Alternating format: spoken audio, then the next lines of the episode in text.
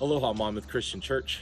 My name is Pastor Ben Bryson. I had the privilege of pastoring at Court Street Christian Church for 26 years in Salem, Oregon. I'm good friends with Sean uh, and Seth, and I'm so honored to speak to you today here in McCall, Idaho. I'm visiting some friends. Uh, this is Payette Lake behind me, and today I want to talk about storms, a storm on a lake that happened about 2,000 years ago. But before I do, I want to pray. Would you bow your hearts with me, please?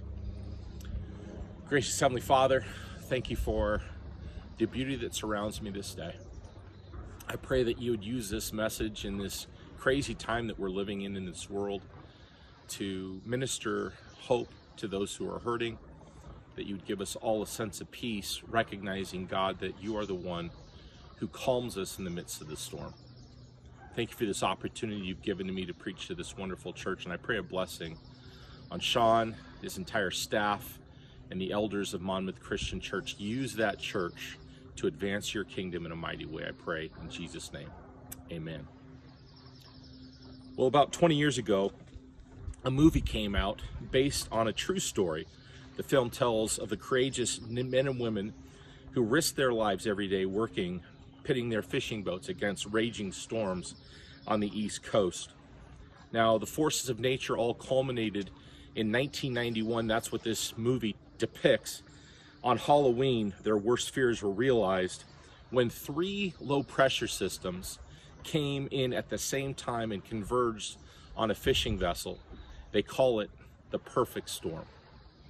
It was a tragedy, the fiercest storm in modern history. And today, if you have your Bibles with me, I want to share with you uh, a storm, as I mentioned earlier, that took place about 2,000 years ago. So if you have your Bibles with me, I want you to turn to Mark chapter 4, verse 35 and 41. This depiction of the storm is also in Luke and Matthew, but I really like the way Mark depicts this storm because he shares the true raw emotions of the sailors that fateful night in Mark chapter 4, verse 35, it says that that day, when evening came, he said to his disciples, Let's go over to the other side. You see, Jesus was in the midst of his ministry. In fact, he was exhausted. He had been doing miracle after miracle. Crowds of people flocked around him. He was exhausted. He wanted to take advantage of the fun fare, as they say with Southwest Airlines, and he wanted to get away.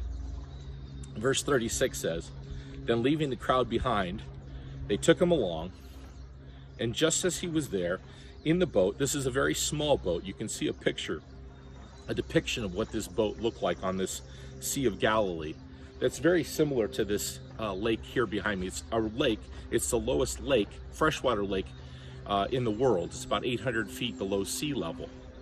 And he's there, it says, in this small boat and there were also boats with him. In other words, people saw Jesus getting in a boat, and so they chased after him. And we read on here a furious squall came up. Now, I want us just for a moment to see what this looked like. I, have got a video image that I want you to see here. Just watch this for a few moments to see what the sea looked like in Jesus' time, perhaps. Except remember, this was late at night. This was dark. So just watch this with me.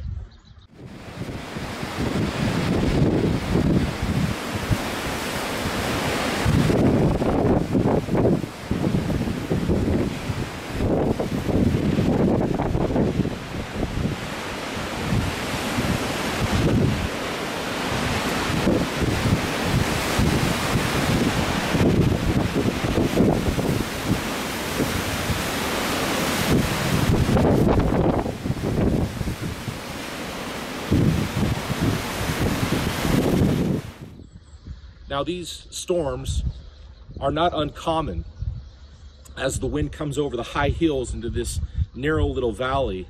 And it's extremely dangerous, especially in Jesus' time, because of how small the boat was and how wide the lake is. And the Bible says here, a furious squall came up and the waves broke over the boat so that it was nearly swamped. Literally, in the original language, it means that the water kept coming over the boat. They couldn't get it out fast enough. Verse 38 says, Jesus was in the stern, he was in the back of the boat, sleeping on a cushion. Remember, he was extremely exhausted from his ministry. And the disciples woke him up and said, Teacher, don't you care if we drown? Can't you see what's happening? Verse 39 Jesus wakes up. He got up.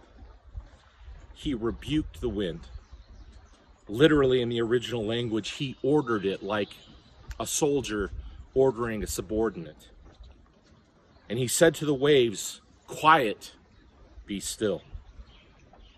He muzzled them, literally, that's what it means. Or basically, he was saying, Hey, listen, I'm trying to get some sleep here. Literally, immediately, it says the wind died down and it was completely calm. Then he looked at his disciples and he said in verse 40, Why are you so afraid? Do you have no faith? Don't you know who I am? They were terrified. Literally, in the original language, they feared with a greater fear. They were scared to death. And they asked each other, Who is this that even the wind and the waves obey him? Now, the primary teaching tool of Jesus, this rabbi, teacher, that's what it means, or master, the primary teaching tool that he's using here to teach his disciples is a trial. And sometimes God uses trials to teach us to depend on Him. He deliberately induced frustration to his students, his followers, his disciples. This master teacher, Jesus, is probing to help their students to help them. And this master teacher, he uses this storm to see if they're depending on him, if they believe he is who he claimed to be. I love what Ken Bailey writes. He wrote an insightful encounter. Uh, he said, in this in beautiful picture of passage, you see that Jesus is giving a test. But tests are not always pleasant to the ones being tested. One of my favorite stories is of a college student taking an ornithology quiz. Ornithology is a class, the study of birds. And this one professor in his school was noted for giving really difficult tests and quizzes. And so he studies all night. He tries to learn everything there is to learn about birds for his final. And as he comes in to the classroom, all prepared for the test, he looks around the classroom and there are 25 pictures of birds' feet. And he looks at his piece of paper and it has 25 numbers that correlate with the pictures, and you have to decide which bird it is just based on the feet. Well, as you can imagine, he's furious. He he looks at his professor, who is known for giving these really difficult tests, and he just thinks this is too much. So he's fed up. He he drops his his backpack and he walks up to the professor and says, "This is ridiculous. I studied and I know everything there is to know about birds, but I don't remember all of the things about their feet." And the teacher said, Well, this is your final. You better take it.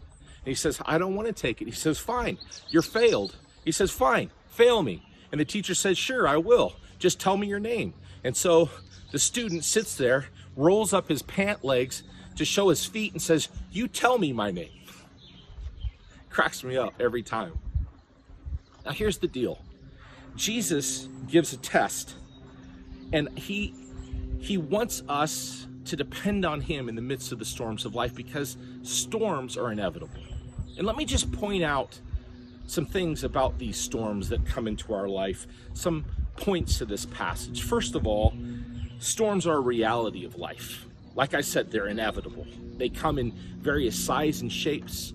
Sometimes they're they're large, sometimes they're small, but storms will come.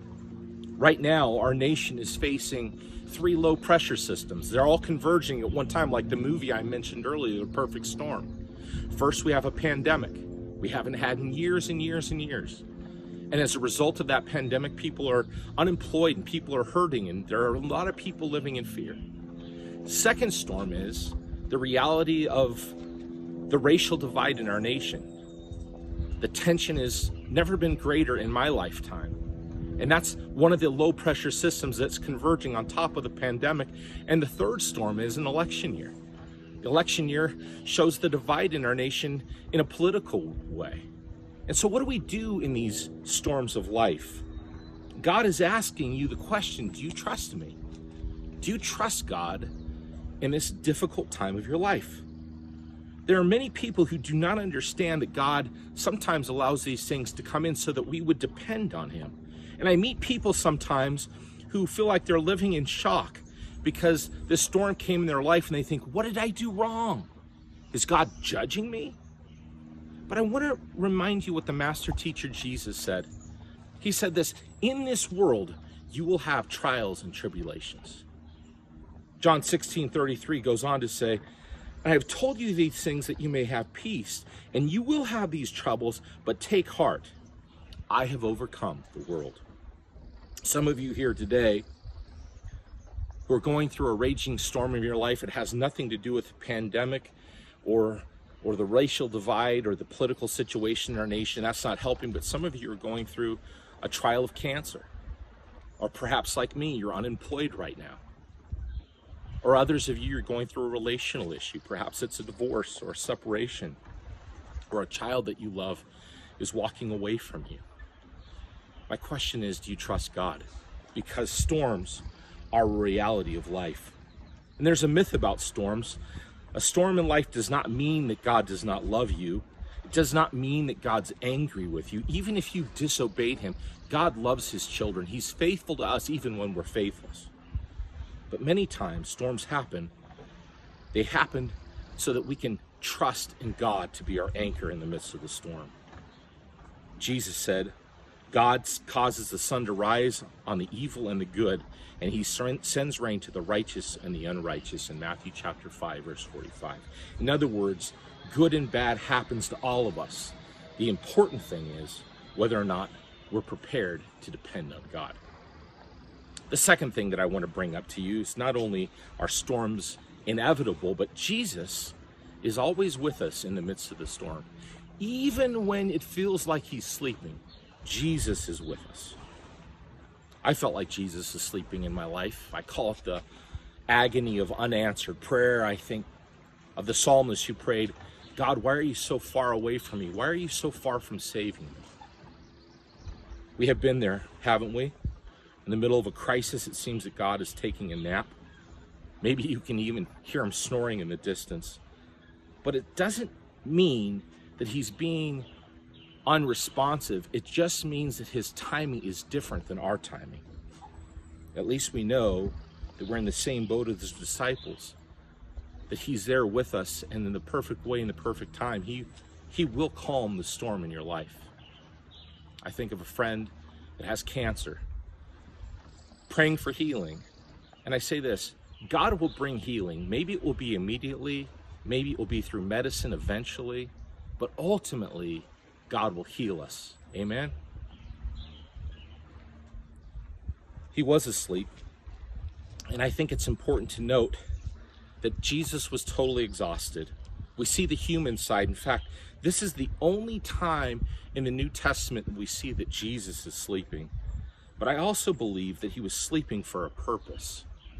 Because Jesus was at total peace because he knew his Father, and he knew that his Father was bigger than the storm. Jesus is with us in the midst of the storm. And Jesus' response to them when he awakened was he rebuked the disciples after he rebuked the storm. Why? Because he asked them, Why are you so afraid? Do you still have no faith? Because here's the deal fear and faith are incompatible. Fear and faith are like oil and water. That's why the Bible says over and over and over do not fear, for I am with you. Even when you feel like God's sleeping, He's there, and He's bigger than the storm. Which brings me to my third point. Not only can Jesus uh, sometimes sleep in the storm, but He's with us in the storm. And the storms will come. The third thing is only Jesus can truly calm the storms in our life. He's the only one that has the power to say, Peace, be still. In fact, perhaps maybe you're watching at home or on some media device right now. Perhaps maybe you just need to ask God, God, would you calm the storm that's raging in my heart? Maybe it's an addiction.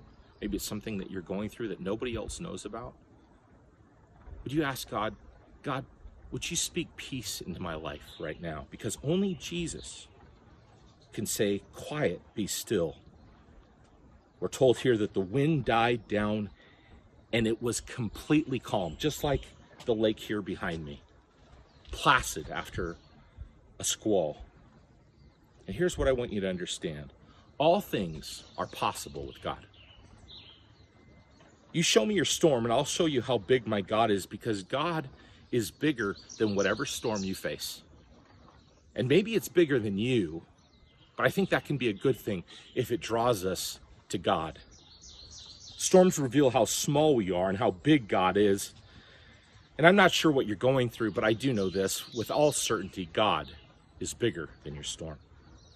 Well, how can we learn from the storms of life? First of all, you have to completely give control to Jesus. You have to raise your hands in the air and say, I surrender. In fact, notice what it says here in Romans chapter 10, verse 9. It says that if you confess with your mouth that Jesus is Lord and believe in your heart that God raised him from the dead, you will be saved. You will be saved. But notice it says you have to confess with your mouth Jesus is Lord. Maybe right now you would just do that out loud. Jesus, I surrender to you. You are the Lord of my life. You are the master, you're the CEO, you're the director. That's one of the most powerful prayers you can pray, especially in the midst of the storms of life. This lordship issue is basically saying, God, I'm no longer going to fight. I can't do this in my own power. I surrender to you because you are God. Now, it may not be politically correct to say that. It may not be politically correct to not depend on your inner strength or your inner power, but I want to tell you this that can only last a certain amount of time. God God is the one that has unlimited power, omnipotent power. So you need to surrender control to Him. The second thing you need to do is ask God for power and patience. That's called prayer. God, I depend on you. I need you in my life. First of all, I surrender and then I speak it audibly to Him. God, I need you in my life. Power comes through the prayer of people who are dependent on Him, even in the crises of life, especially in the crisis of life. Ephesians 6:10. Let me read these words over to you. I'm going to read them two times. Maybe you want to close your eyes and just listen to these words. It says this: Be strong in the Lord and in the strength of his might. Let me say that again. Be strong in the Lord and in the strength of his might. When my daughter was first learning to drive, my youngest, we got her a small little VW Rabbit. It was a stick shift. It was old didn't have all of the accoutrements or the different bells and whistles of newer cars, but she just loved this little car. It was a white little cabriolet convertible. But when it rained, and it does rain in Oregon, let's be honest, it was kind of difficult because the defrost didn't really keep up with the windows and the windshield wipers were just kind of slow, even at their fastest speed.